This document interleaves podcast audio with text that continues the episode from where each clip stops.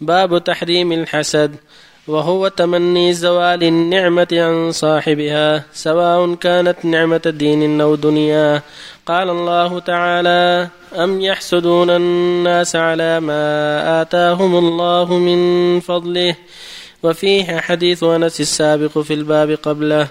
وعن أبي هريرة رضي الله عنه أن النبي صلى الله عليه وسلم قال: إياكم والحسد، فإن الحسد يأكل الحسنات كما تأكل النار الحطب، أو قال العشب. رواه أبو داود. باب النهي عن التجسس والتسمع لكلام من يكره استماعه. قال الله تعالى: ولا تجسسوا. وقال تعالى: والذين يؤذون المؤمنين والمؤمنات بغير ما اكتسبوا فقد احتملوا بهتانا وإثما مبينا. وعن أبي هريرة رضي الله عنه أن رسول الله صلى الله عليه وسلم قال: إياكم والظن، فإن الظن أكذب الحديث.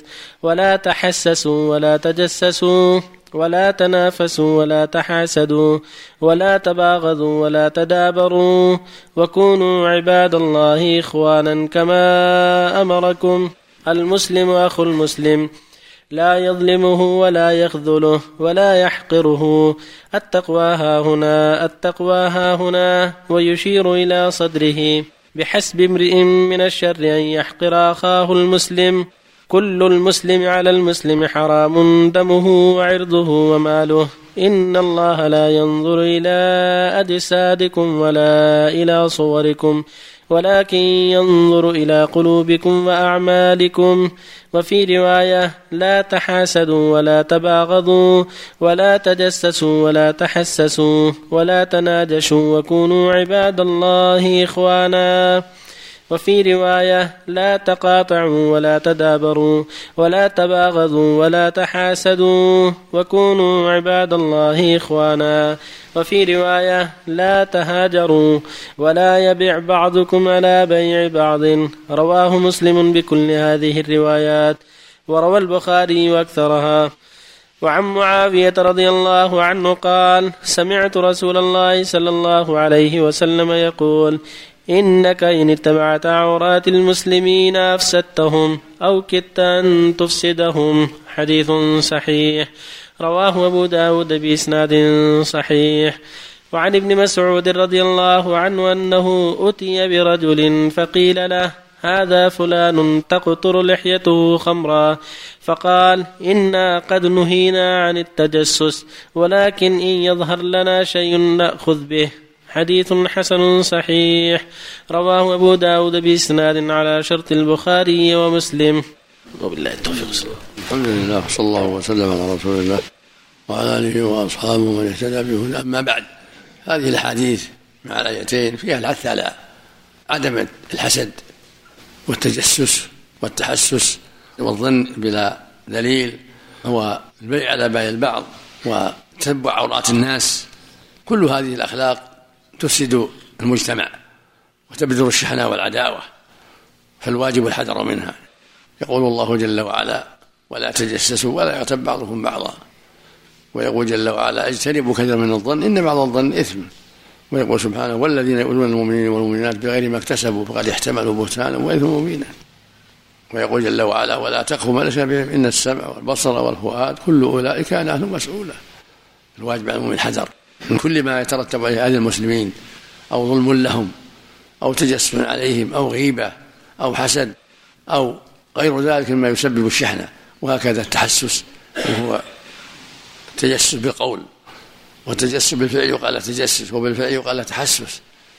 لا، إن ظهر شيء يجب القيام فيه مما يجب الحد أو التعزير. أما التفتيش والتجسس، ماذا فعله فلان وماذا فعله فلان، أو فتش المغطى أو فتح الباب أو ما أشبه هذا لالتماس العورات، لا يجوز. المسلم لا يلتمس عورات أخيه، بل يحب له الستر.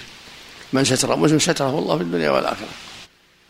فلا ينبغي المؤمن أن يكون حريصا على التنقيب عن العورات. قال جل وعلا: إن الذين يحبون أن تشيع الفاحشة في الذين آمنوا لهم عذاب أليم في الدنيا والآخرة. ولكن متى ظهر شيء أو قامت به البينة يجب القيام في حق الله. ولهذا قال مسعود لما قيل: فلان تقطر لحيته خمرا، قال له هنا تجسس، لكن يظهر لنا شيء نأخذ به. فالواجب على المسلمين أن يعتمدوا على البينات الشرعية وأحكام الظاهرة، وأن يحذروا ما حرم الله عليهم من التجسس والحسد والتحسس والبيع على بعض البعض والعمل بالظن بدون دليل، وأن يحذروا الظلم للناس في جميع الأحوال، لا بقول ولا بفعل، لا في لا في البدن ولا في المال. وهذا هو طريق النجاة وطريق الخير وطريق السعادة وطريق جمع الكلمة. ولهذا في حديث معاوية يقول صلى الله عليه وسلم: إنك إن اتبعت عورات الناس أفسدتهم أو كدت أن تفسدهم. فتتبع عورات الناس والتماس عورات الناس من من يسلم؟ ما تظهر شيء وجب يحكم فيه أمر الله.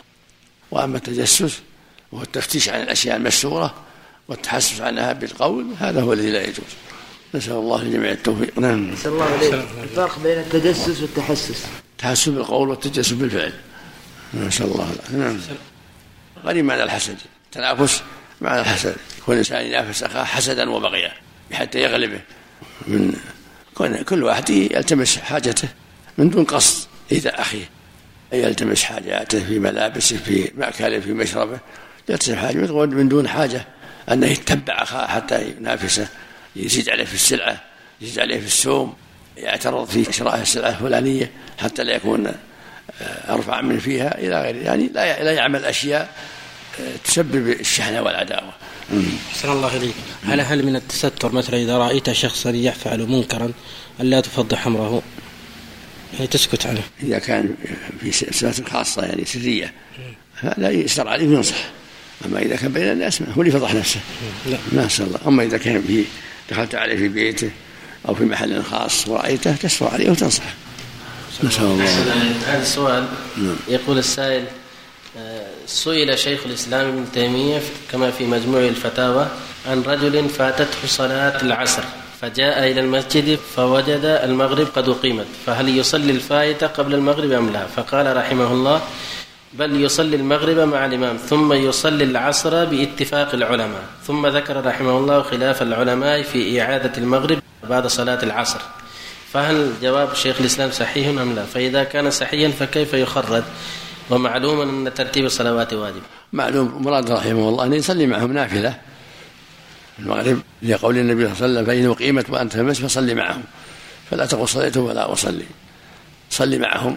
فبعض أهل العلم قال تجزيه ولو قدمها على العصر، وقال بعضهم لا يصليها تكون نافلة لا يجلس والناس يصلون ثم يصلي بعد ذلك المغرب إذا صلى العصر حتى يحصل الترتيب، وهذا هو الصواب، يصلي العصر ثم يصلي المغرب. فإذا جاءهم في المغرب صلى معهم نافلة حتى لا يجلس والناس يصلون، وإن صلىها نبية العصر وزاد واحدة فالظاهر لا تجزئ، لأن النية لا تؤثر ما دام تمم الفعل الحمد لله. لكن كونه يصلي معهم نافلة ثم يصلي العصر ثم يصلي بعدها المغرب، هذا هو الذي هو الواجب، لأن الله رتبها هكذا. وإن صلى المغرب صلى العصر وحده ثم دخل معهم المغرب وأمداه فلا بأس. جزاكم الله خيرا. وهذا سؤال آخر: هل يجوز أن تضع امرأة على شعرها عسل وبيض لغرض التجمل؟ ما أعرف في هذا التجمل، تغسل به بذلك ولا تجمل، تحط عسل بس كذا بس كان نعم متقنات، يعني كان علاج، كان العلاج فلا بأس، من كان فيه امتهان ولا تلاعب وإسراف ما يصير. أما إذا كان العلاج الشعر أو العلاج جلدة الشعر فيها شيء تحتاج إلى عسل أو تحتاج إلى بيض مثل ما يفعلون في أشياء أخرى من باب العلاج لا بأس. يعني في بعض المحلات يقول هذا صابون بالبيض وهذا صابون كذا بالعسل، يعني في يعني في خلط إيه مخلوط ما ما يضر ما يضر، مثل ما يعالج بالعجينة، يجعل على الجرح عجينة ويجعل على الجرح شيء آخر عند الحاجة إلى، مثل ما يستعمل أيضا أنواع من ما يؤكل لحاجة التداوي، إذا كان حاجة تداوي أو التجمل في شعر، مثل يجعل عسل في شعره ينفع الشعر أو بيض ينفع الشعر، إذا كان فيه فائدة صحيح. من كان تلاعب كان تلاعب تلاعب بالنعم فلا يجوز. أما إذا كان في مصلحة للشعر أو في مصلحة لجدة الشعر جدة الرأس لأن لأنه يخلط بشيء من الصابون أو يخلط بشيء آخر هذا يكون في منفعة للرأس. ونخلي كذا بدون بدون صابون بدون شيء، مثلا يحط العسل في وجهه مثلا، يقول إذا صار جلدة الوجه مرتخية تشد الوجه شوي، يعني يحط العسل في وجهه ما في شيء، ما في ما نعلم فيها شيء أو ما نعلم فيه شيء. نعم جزاكم الله خيرا. ومثل سؤال آخر يقول السائل فيه: امرأة مريضة يضع عند رأسها الراديو على إذاعة القرآن وشفيت، فهل الاعتقاد بأن القرآن هو الذي شفاها جائز؟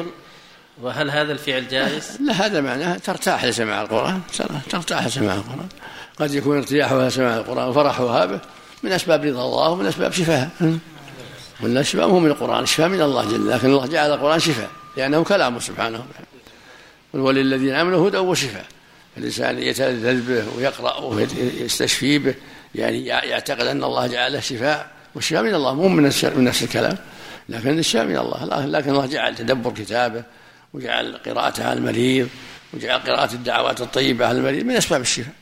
أحسن الله إليك، من فاتته صلاة المغرب فات المسجد والناس يصلون العشاء فجلس في الرابعة وقام الإمام حتى جلس الإمام وسلم معه، يجلس في الثالثة. نعم أحسن الله إليك. نعم فاتها المغرب وصلى معهم العشاء، صلاها بنية المغرب وجلس، هذا طيب هذا الصواب لا بأس، يجلس في الرابعة هذه الثالثة بعد الثالثة إذا سلم وسلم وما يصلي العشاء. لا يبيع بكم على بيع بعض، لا يبيع معنا صح، شفتها باعها إياها بالفريات، هو يا فلان أنا بعطيك إياها بتسعة تعال اشتري من عندي تبي هون، أو بعطيك بسمية وخمسين، أو بعطيك أحسن منها بألف، نعم حتى هو عن صاحبك أنا صاحبه، هذا بيع على بيع يا أخي. طيب يا شيخ يتكرر على أسمع الوعاظ: يا مالك لقد أثقلنا حديد، يا مالك العدم خير من هذا الوجود، هذا وش يا شيخ؟ حديث هذا ولا؟ لا لا هذا يحكي عن أهل النار، يقولون أهل النار المالك خازن النار يوم وهم في النار. قول المأثور هذا يا شيخ؟ المأثور عن أهل النار، يؤثر عن أهل النار أنهم يقولون، لكن ما أعرف في حديث صحيح ما أتذكر شيء، لكن يؤثر عن أهل النار أنهم خاطبوا مالك خازن النار صلى الله عليه وسلم، ونادوا يا مالك لقد، قال إنكم ماكثون من معنى الصالح القرآن. نسأل الله العافية.